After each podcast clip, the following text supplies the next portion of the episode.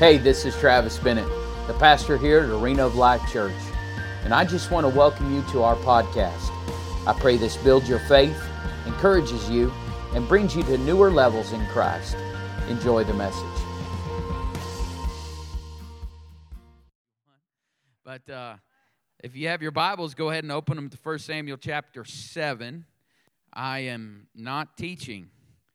Tonight. Well, I might teach a little bit, probably not very much, but I'm going to go with all natural preaching tonight, if that's okay. Is that okay? Um, 1 Samuel chapter 7, we're going to start in verse 12. Uh, want to let you guys know this. Uh, if, it's, if it's your first time to be with us on Wednesday nights, normally what we've done over the last couple of years, or actually about a year and a half, we have done what we call Bible school. How many of y'all have learned anything from Bible school? All right just like, but this is what we're going to do through the summertime, just like every school, we're going to take a break. And uh, through the summer, uh, we're, we're going to have obviously church tonight. We're going to have church next week. And then the first Wednesday of June, we're going to have a full blown service. We're going to call that a First Wednesday service. And uh, it's going to be like having church. We're going to have like a church service and um, have full band, full everything and then then our next time together will be July's first Wednesday, and then August's first Wednesday. Does everybody understand that? And then when we get back into uh, September, we'll, we'll we'll kick some things back up again because I, I know Pastor Robert can vouch for we put our heart and soul in Bible school, and even we need a break sometimes, right? Amen. And also, too, I think it'd be good for all of our children. Let's give them a hand, even though they can't hear us. Everybody that's working with the kids back there and uh, they they uh, they need a break, and so I think it'd be good for all of us. First Samuel chapter seven in verse twelve. Are you ready? Say yes. The Bible says, Then Samuel took a stone and set it between Mizpah and Shen, and he named it Ebenezer. This is not the guy, all right? This is not the Scrooge, right? Even though I have I have wore that name proud from time to time. It says, He named it Ebenezer, stone of help, saying, Thus far the Lord has helped us. Does anybody can vouch tonight and say hallelujah or praise the Lord that thus far God has been with you and He's helped you? How many y'all know you wouldn't be where you are today if it wasn't for the Lord? Come on. We came to have church on a Wednesday night, if that's okay. And then in verse 13 it says, So the Philistines were subdued, and they did not come any more into Israelite territory. And the hand of the Lord was against the Philistines all the days of Samuel. You know what I believe? I believe that uh, we can slay some giants. I believe there were some walls that crumbled this last Sunday and giants that have crumbled over time in our walk with Christ, and that they don't have to come back, that we've dealt with them for the rest of our life. Come on, somebody. How many of y'all believe we serve a God of impossibility? That even though Dr. Phil tells you that they may come back, I'm telling you, I'm standing on the God of, uh, come on, he's the same yesterday, today, and forever, and he can deal with those things. Then in verse 14, it says, The cities which the Philistines had taken from Israel were restored to Israel, from Ekron to Gath. And Israel recovered the city's territory from the Philistines. Also, there was peace between Israel and the Amorites. So, uh, this is so good. First of all, I see in verse 12, he says, The Lord has been, the Lord has helped us so far. Then I see that all the days of Samuel's life, for the rest of his life, the hand of the Lord was against the Philistines. And now in this text here, I see that they had lost some cities and God had restored them back to them. How many y'all remember the old song, I went to the enemy's camp and I took back all right, this is Wednesday night church. This is good stuff right here. You're all recruited Sunday morning, all right? Took back what he stole from me. I took back what he stole from me. Oh, I went to the enemy's camp and I took back what he stole from me.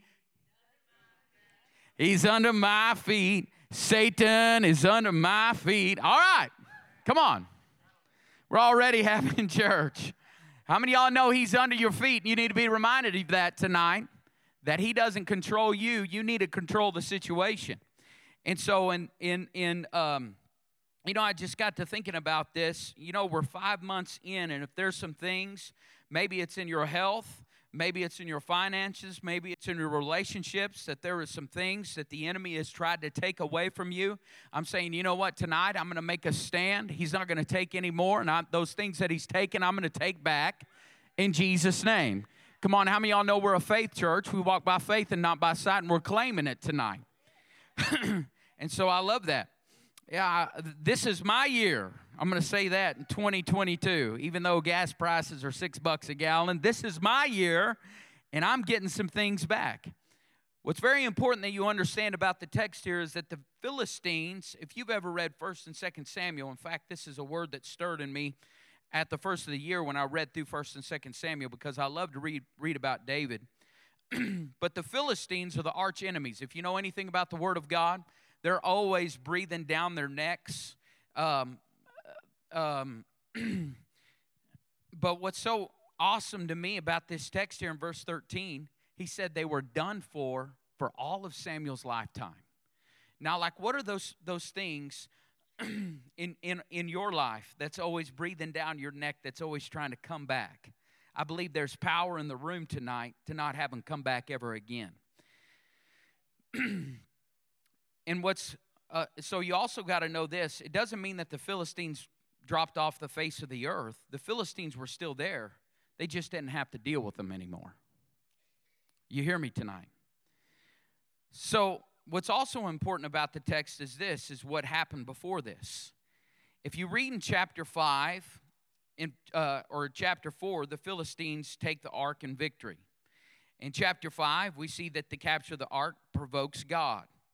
The Philistines realize that the ark is not a good fit inside of their camp the ark now is returned to Israel, and in, in fact, it, it gets back in, in the first part of chapter 7. You see this that um, they, they may have, what am I trying to say? They, they, the, the ark comes back into the camp of the, in, into the camp of the Israelites. Even though it was gone for some time, it comes back. It was gone for seven months, and it comes back um, as I was thinking about this uh, particular text here, I mean, just think about what the ark represents. It represents the presence of God, right? Now, because of Jesus, we can have the presence of God wherever we where, wherever we are.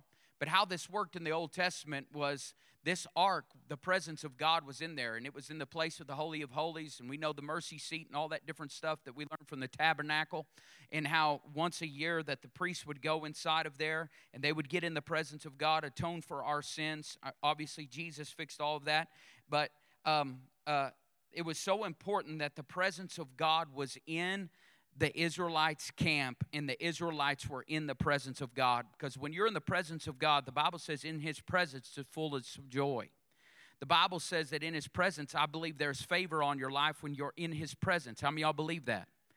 And so uh, now it's back in the camp. We see this in verse 2. And from that day, the ark remained at Kiriath Jearim for a long, very long time, for it was 20 years until the reign of King David. So for 20 years, it's back in the camp. This is the first part of seven. We, we already looked at the exciting part, but this is the first part. Again, but, and, and so, anyways, we, we read in scripture here, and you can go back and study it for your own time if you want to. But the presence of God, the Ark of the Covenant, is now back inside the right place but yet they were still enslaved to the Philistines. They stole the ark, the presence of God, 20 years later, or 20 years before, uh, um, so now 20 years it's back there in, in the camp, but they're still enslaved to the Philistines. It wasn't to the end of chapter 7 that we see that they're freed. And so I'm thinking about this. How can the presence of God be with the people and they still be enslaved? I'm going to say that again.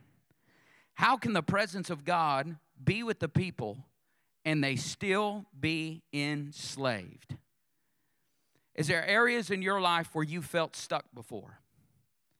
Areas where, you know what, I've, I, I feel like I've gotten in the presence of God. I feel like I've read the word. I feel like I've done the word. I feel like I've done those things. But still, I, Pastor, I've tried all that. But I, I began to think about this particular text. They're still enslaved, but yet the presence of God is there. And I begin to think just because you've had acceptance of the presence of God doesn't mean you have accessed the presence of God. Say that again. Just because you've accepted the presence of God doesn't mean uh, that you have accessed the presence of God. Pastor, I don't know if I believe that. The promises of God are yes and amen. How many y'all believe that? The promises of God are yes and amen. I, am still kind of going off of this of, of in the time of waiting. How many y'all know we're going to have to do something in order for some walls to come down? So, Pastor, I don't know if, if I believe that. The promises of God are yes and amen. I just want to tell you tonight, and I've, I've said this many times before, and I've worded it many different ways, but there's always a pro- process to the promise. I'm going to say that again. There's always a process to the promise.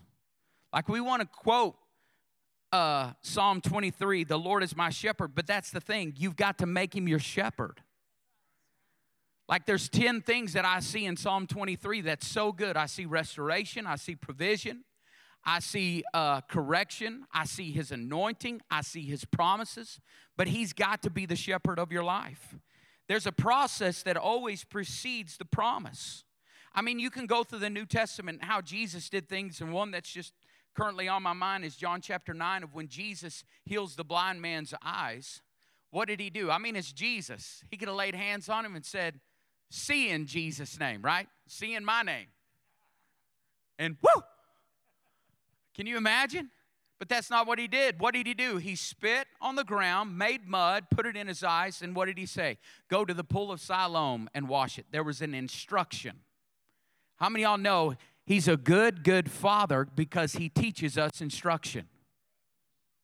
I'm going to say that again. He's a good, good father. How many y'all know a good, good father teaches you instruction? I believe he's a good God and just does good things for us, right? But there's so many people that are living in a low level walk with Christ because they still haven't done the instruction that God told them to do five years ago. Are you hearing me tonight? I know this is hard on a Wednesday night, but you guys have steel toed shoes on. I think about the story of Lazarus in, Lazarus in John chapter 11. What did Jesus say? I mean, he could have said, Lazarus, come out. But first thing that he did was roll the stone away. See, the issue in our lives is never, will God do it? The issue is never, can God do it? The issue is never, is he going to do it? The issue is not, does he want to do it? The issue is, are you willing to be obedient in the process? There's that word again obedience. How many y'all know we need to be obedient? We need to be obedient in the process. I'm willing to stick with the instruction that precedes the miracle. The promise of God, I'll tell you this I believe this that the promises of God are optional and conditional. I didn't get very many amens on that one. On TikTok, on I'm telling you, I can't watch TikTok anymore, any of those preachers, because I'm going to preach harder every single week because they're they're put like I said this last last Sunday. Everybody wants to preach on there, and people go nuts uh, uh, talking about the love of God. No matter what you do, no matter what you say, no matter all of these things, God still loves you. Yes, He does. But love will not get you into the promised land. Obedience gets you into the promised land. Are you hearing me tonight? Obedience. That's the truth. And so, uh, thinking about this, uh, the promises of God are optional and conditional. They're, they're, um, the ark can be there and you can still serve the Philistines. Are you hearing me? But if you're willing to do the work, you can have the blessing. I'm going to say that again. If you're willing to do the work, you can have the blessing. Well, lots of times, what we do is compare our situation to other people's blessing, right? He does it for them, but he just doesn't do that for me. We, we truly think that he's a respecter of persons because we look at that wrong. He's a respecter of principle. Let's instead compare, it, rather than compare looking at other people's uh, blessings, let's compare our level of obedience rather than the blessing. Because what we don't see, you know, we see the blessing and not the battle. When somebody comes up or you see a video of somebody giving their testimony, we, we see the blessing part. But what we don't see is the battle part. I'm going to say that again. Lots of times we see the blessing part and we don't even think about the, the battle part. We don't see that they continue to pray when they weren't seeing anything breakthrough. But they stayed on their knees and say, God, I'm telling you, I believe you can do all things. How many y'all know that? They continued to tithe even though it looked like they were going to have, I'm telling you, it was going to be shaken up, but they stayed obedient in the process. Are you hearing me tonight? Or the ones that continued to worship when they didn't even feel like worshiping. Come on, this is Wednesday night. Can I talk to you real tonight? There's some of y'all, y'all come in like your cat just died or ran over, or your dog, or whatever it was. This is the presence of God. You should come in here regardless of how you feel, regardless of what happened that week. I'm telling you, that's the battle. Let's lift our hands and worship the one true God. He's still good. The enemy comes to steal, kill, and destroy, but God comes to give life and life more abundantly. And I'm telling you, if you want breakthrough in your life, that's the battle that you're going to have to stay consistent at. What I talk about Sunday, success is consistent obedience in the same direction. And I'm telling you, if you want success in your walk with Christ, you're going to have to consistently be obedient and go in the direction after God every single day. Every day that ends with Y. You know, lots of times uh, uh, thinking about that is we don't see that they continue to pray. We don't see that they continue to worship. We don't see that they continue to give. We don't see that they continue to show up and be faithful. We don't see lots of times the tears that they cried and wanted to give up, but they stuck it out. Let's not just see the, the, the blessing Let's think about the battle. Rather than compare ourselves to their blessing against our blessing, let's compare the level of obedience. But remember, that's the end of the story. Thus far, the Lord has helped us all the days of Samuel's life. He doesn't have to deal with the Philistines again, and then they take back territory. That's the end of the story. But in order for us to get what they had, we have to do what they did. All right? You ready? We like that part, but when it comes to obedience, you're like, shh. Read 12, 13, and 14 one more time. That's the good stuff. Are you ready to get in the word tonight? Number one is this. Let's read, let's read chapter 7 and verse 3. It says, Then Samuel said to all the house of Israel, If you are returning to the Lord with all your heart, remove the foreign gods and the Ashtaroth, pagan goddesses from among you and direct your hearts to the Lord and serve him only. And he will rescue you from the hand of the Philistines.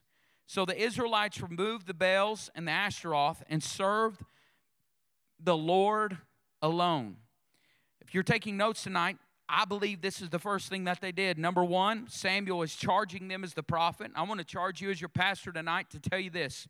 If you want that breakthrough that they had here, if if you maybe you've been in the presence of God but still there's something that's hovering over you. Number 1 you need to examine your heart. Examine your heart. Everybody say examine. See the ark had been there for 20 years. And I, I just thinking about this this morning it's not the position of the ark it's the position of the heart.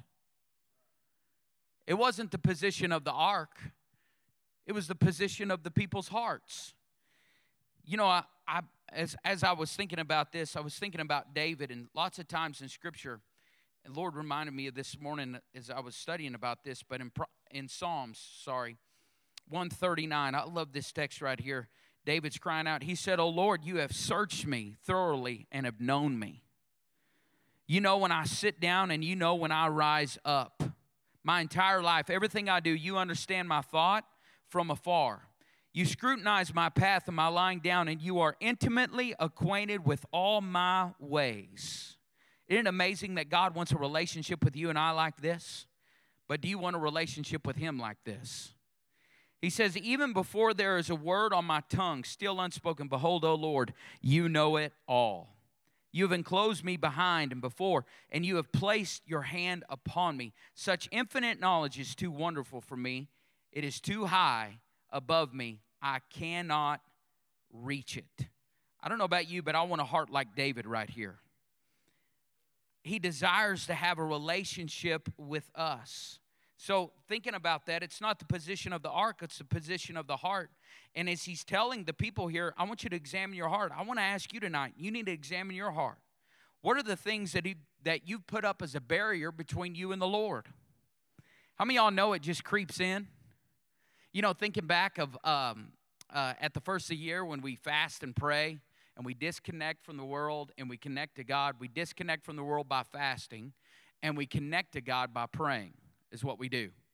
And there's so many things that we get out of we we disconnect from, or I do. I get totally all rid of all social media and don't watch any television. Brand, Pastor Brandy and myself, we we watch television shows and uh, we, we don't do any of that during that time. And I'm telling you, I don't know why I don't do it more because I hear from God. The Lord speaks to me, the Lord ministers to me.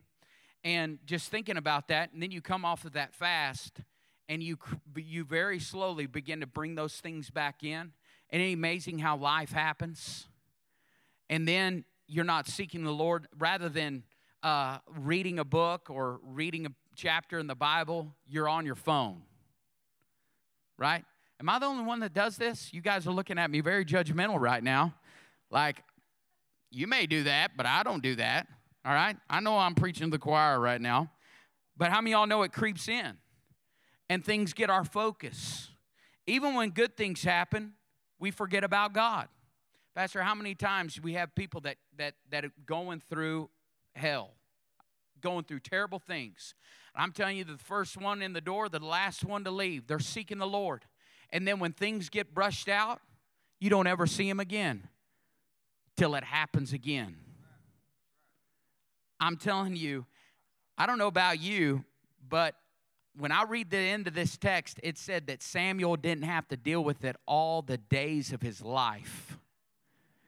And so there's some things in here that we have to do.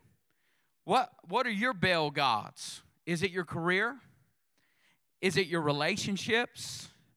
Is it your children? How many y'all know children can be a Baal god? uh, there's people all the time. They ain't in church, but they're with their kids somewhere.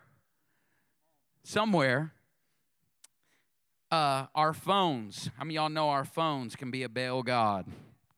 TV shows can be a Baal God. I just want to ask you tonight who's on the throne of your life right now?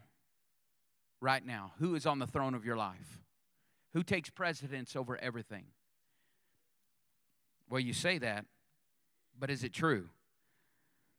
Whoever is there, that's who you're worshiping. I want I don't know about you, but I want the flow interrupted. Y'all have any questions over here? we want to join y'all's conversation.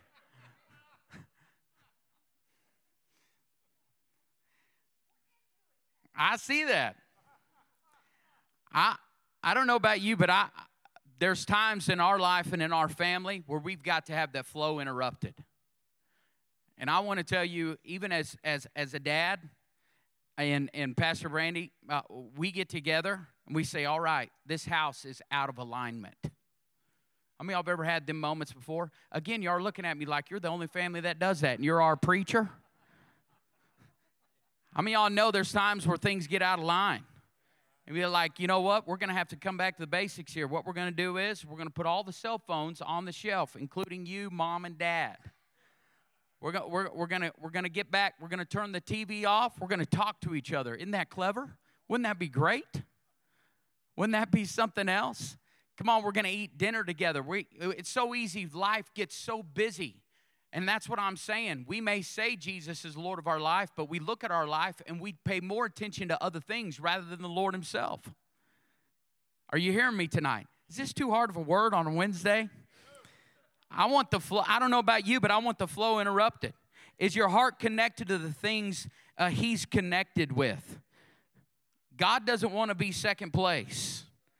What I want to ask you tonight: What would be your grade if you was to grade uh, the time you spend with the Lord rather than you the time you spend with other things? How all in are you? So the first thing that I see, uh, number one, is this: he, he, he said, I want you to examine your heart. Everybody say examine. Now there's something else in the text we need to see here. I need, need to hurry up if I'm going to get her done. In, in verse 5, he said, Samuel said, Gather all Israel together at Mizpah, and I will pray to the Lord for you. So they gathered at Mizpah and drew water and poured it out. Everybody say, pour it out. Everybody say, pour it out before the Lord and fasted on that day and said, There, said there, we have sinned against the Lord, and Samuel judged the Israelites at Mizpah. So I see repentance here, I see fasting here, I see they drew water and they poured it out. You know, I was trying to think of a text uh, in Scripture here that talking about water and it being poured out, and I don't think you can have a better text than 1 Kings chapter 18. Go ahead and go with me in your Bible. I just wrote it down. I didn't didn't even um, put it in my notes right here. But First Kings chapter 18. We all know what this particular story. And my pages are stuck together. Let's start in verse. If you know if you know the particular text here, that uh, Elijah is going up uh, against the enemy, the Baal, the the um, the prophets, the pro- false prophets of Baal and he's saying our God is better than your God. And what they do is, is they they uh, they do Indian dress dances around the. You know, he's trying to call down fire, and they can't get nothing done.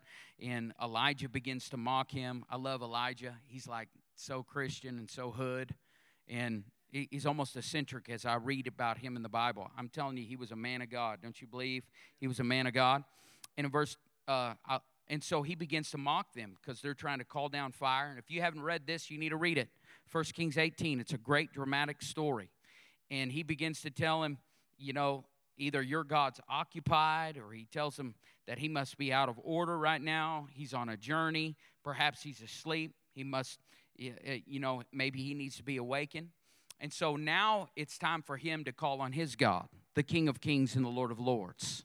And so we see in verse 30 here, it says, Then Elijah said to all the people, Come near to me, all the people. In fact, I've read commentary here that these are thousands of people. This is all of Israel here. They came to watch the showdown between the prophets of Baal and of God and, and, and Elijah here. So it says, Come near to me. So all the people approached him, and he repaired and rebuilt the old altar of the Lord that had been torn down. Then Elijah took 12 stones in accordance with the number of the tribes of the sons of Jacob, to whom the word of the Lord had come, saying, Israel shall be your name. So with the stones, Elijah built an altar in the name of the Lord. He made a trench around the altar large enough to hold two measures of seed. Then he laid out the wood and cut the ox in pieces and laid it on the wood. And he said, Fill four pitchers with water. Now, what's interesting about this text is you need to know this. You go back to uh, 1 Kings chapter 17, there was a drought in the land. In fact, the Bible tells us this in 1 Kings 17 that there was no water in the land. And so just think about the sacrifice that this takes. He said, Fill four pitchers with water and pour it on the burnt offering and the wood. And he said, Do it a second time. And then he said, This is verse 34. And then he, and then he, uh, and they did it the second time. And he said, Do it the third time. And they did it a third time. Well, why did he do three times? I believe he was there was this was the preacher in him. You didn't give enough the first time, so you're gonna have to give a little more the second time, right? Come on, not all of you gave the second time, so now everybody needs to give on the third time. That's what I think would happen right there. But think about the sacrifice that that was. There was no water in the land. Where did he get the water? He got it from the people. Are you hearing me? Because them walking up there they're the only ones that would have water. And for him to pour that out, think about the sacrifice that that was. The Bible says in verse 35 the water flowed around the altar, and he also filled the trench with water. Think about this. This water, I believe it represents radical sacrifice and radical obedience. See, when you pour water on the ground, there's no getting it back. Think about that. When you pour water on the ground, there's no getting it back. How many y'all know that's radical sacrifice? And so just thinking about that and having a cup in your hand, just thinking about, oh, there's stuff in there. But just think about a cup being in my hand and being poured out. Say, God, I'm willing to empty my cup and trust that you can fill it again. How many y'all want to live at that level of radical obedience? I'm telling you, we read the end of the story, it's good stuff, but I see these people here, they had radical sacrifice and they had radical obedience. It's not a splash. Don't live at the level of the splash. Be radical because you'll be frustrated if not. How many y'all believe that? You'll be frustrated if you're not radical about it. So now we see in, uh, let's go to all the way to verse uh, Then the fire, 38, let's go 38. Then the fire of the Lord fell. So as they do this, they pour the water out. He calls upon the Lord. Then the fire of the Lord fell and consumed the burnt offering and the wood and even the stones and the dust. It also licked up the water in the trenches. That's what mine says. Licked up the water. How many y'all know the sacrifice is now gone? When all the people saw it, they fell face downward and they said, The Lord, He is God. The Lord, He is God. Then Elijah said to them, Seize the prophets of Baal. Do not let one of them escape. They seized them, and Elijah brought them down to the brook of Kishon and killed them there. Now, verse 41. Now, Elijah said to Ahab, So remember, there's a drought. They pour out four, uh, he said, he called for four pitchers. They poured it on the water. This is radical sacrifice, this is radical obedience not just uh, so for, for the people that gave, but it was for the whole country. Think about this they needed rain. And if just some people stepped up to the plate and said, You can have my water, I will pour it out. I want you to see what makes the difference right here. So Abel went, so Ahab went up to drink and, and eat and to drink. And Elijah went up to the top of Carmel and he, he crouched down to the earth and he put his face between his knees and said to his servants, Go up, look towards the sea. So he went up and looked and said, There is nothing. Elijah said, Go back seven times. And at the seventh time, the servant said, A cloud as small as a man's hand is coming up from the sea. And Elijah said, Go up, say to Ahab, Prepare your chariot and go down so that the rain shower does not stop you. In a little while, the sky grew dark with cl- clouds and wind, and, they, and there were heavy showers and Ahab mounted and rode and went to Jezreel. Are you seeing right here? God poured out rain. Say it again pour it out. I'm telling you, if you want the blessing in your life, you've got to learn how to pour it out. Whatever a man sows, that shall he also reap. So think about it. Because they poured out, God poured on them. Are you hearing me tonight? Because they poured out, God poured on them. What would happen if the people at Arena of Life would begin to live by this, examine our hearts, and pour it out. I'm telling you, if it started raining in the panhandle of Texas, they would owe us something around here. Amen? That's what I'm believing God for. But God wants to rain down in your own life. And so, what I see from the text right here in 1 Samuel chapter 7, I was thinking about that. You've got to learn how to pour out your cup. I want to ask you do you want the fire? Do you want the rain? You've got to learn how to pour it out. Give Jesus your all, that sacrificial. You know, I, I, when I talk about sacrifice, I'm always scared to talk about sacrifice because we don't know what sacrifice is. Us Americans, we really don't.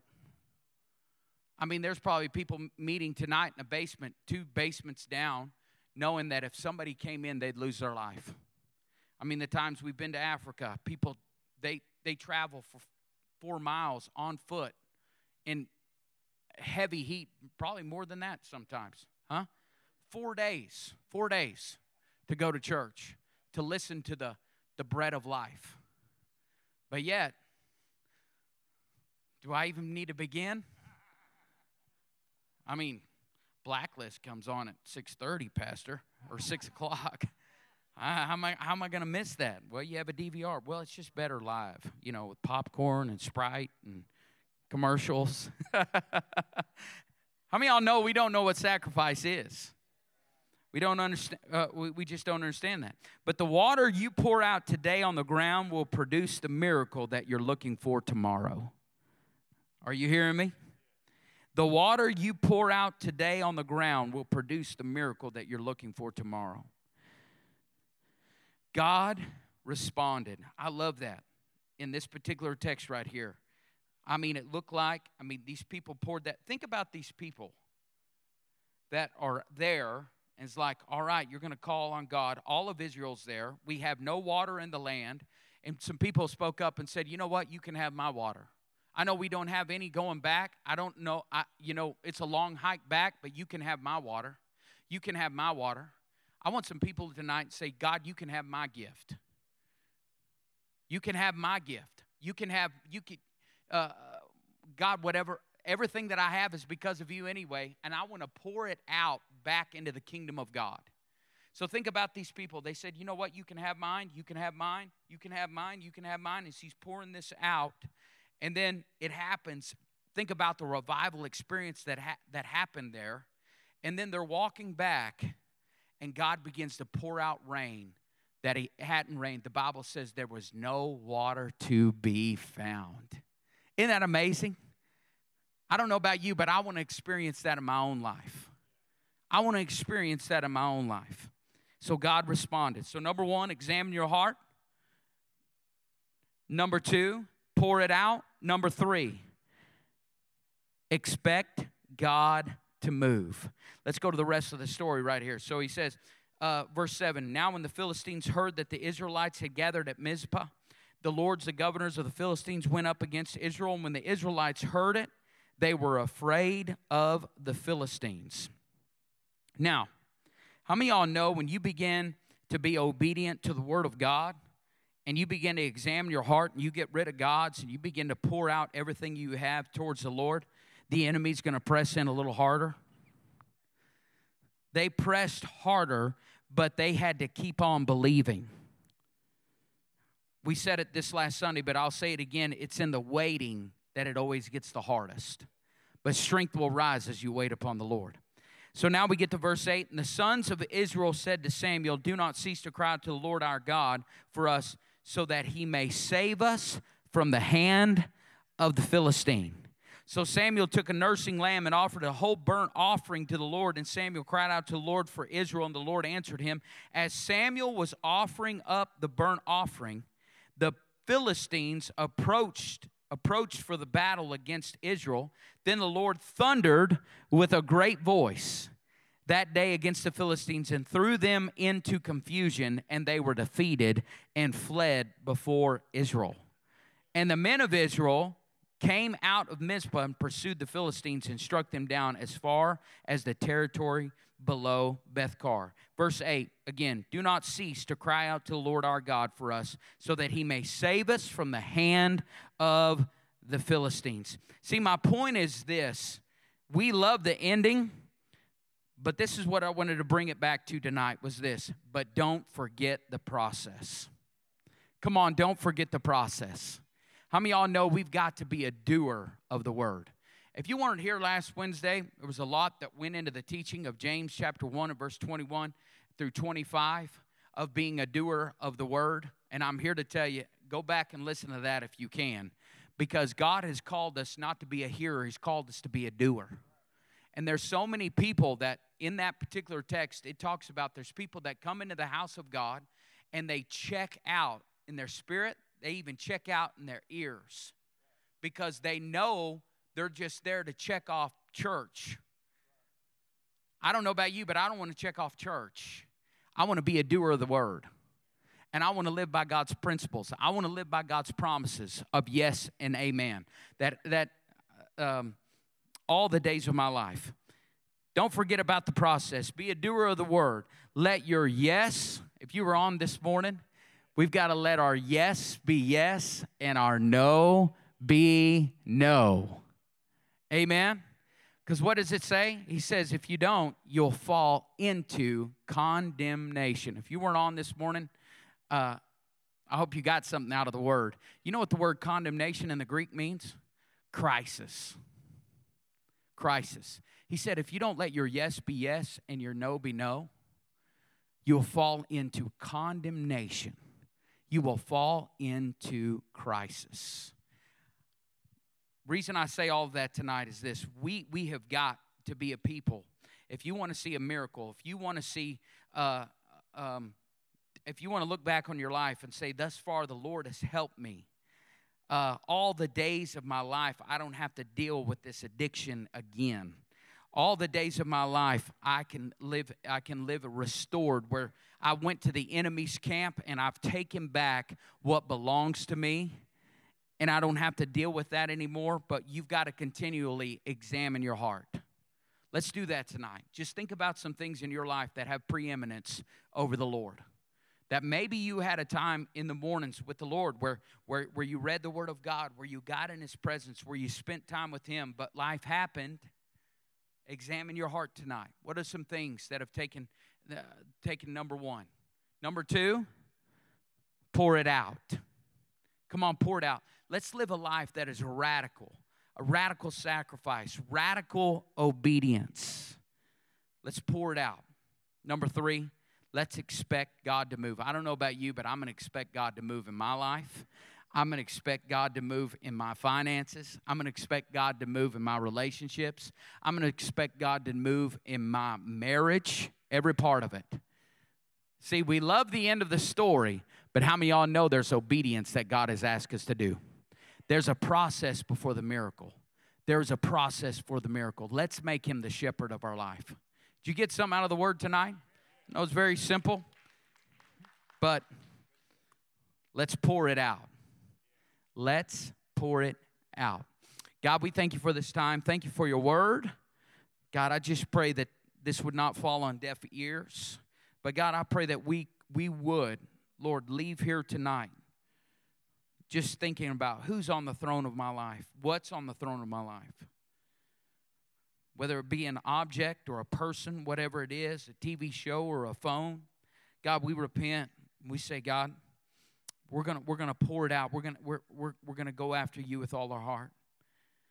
God, wh- whatever thing that is represented in this room tonight of something that we're worshiping over you, God, Lord, we repent of that and we say, God, we chase after you. Lord, we don't we want we don't want just a little rain. God, we want heavy rain on our life. We want heavy rain on our life. God, not only in the physical to pour out in, in, in the panhandle of Texas, but God, we want you to just pour out on us. God, we want to see miracles like Elijah. I, I do, God. I want to see those miracles uh, of fire falling. And so, Lord, I, I believe it's a heart's desire for many in the room tonight to see the fire fall, to see the rain fall. And so, God, may we take from the text tonight how important it is to live a life of obedience, of consistent obedience in the same direction. And so, Lord, I just pray for your success, your success in our life. God, we expect you to move. God, we say that tonight. We expect you to move. We expect you to move. God, we expect you to move in our marriage. We expect you to move in our families.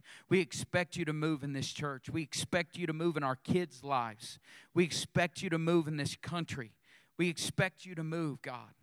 But Lord, we know we, we have a part to play. We have a part to play. We, Lord, we're not going to just sit back.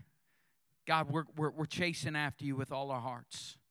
And Lord, we just we we, we pray that we would look even back on this time. God, uh, we choose tonight to say, Lord, not one day past this. The enemy's creeped up for five months, but for the rest of these months out of the year, these seven months that you've given us, God, we're going to take ground and take territory. We're going to take ground and take territory all the days of our life. In Jesus' name, amen. Amen. Well, thank you for coming tonight. Thank you, all of you online. We'll see you next week. Pastor Luann be bringing the word. All right. Praise the Lord. All right. May the Lord bless you and keep you. May his face shine upon you, be gracious to you tonight, and give you peace. Thanks for joining us. We want to thank all of you who give to our ministries here at AOL Church. It's because of you that all of this is possible. You can give now by clicking the link below. And if you haven't already, subscribe and share this message.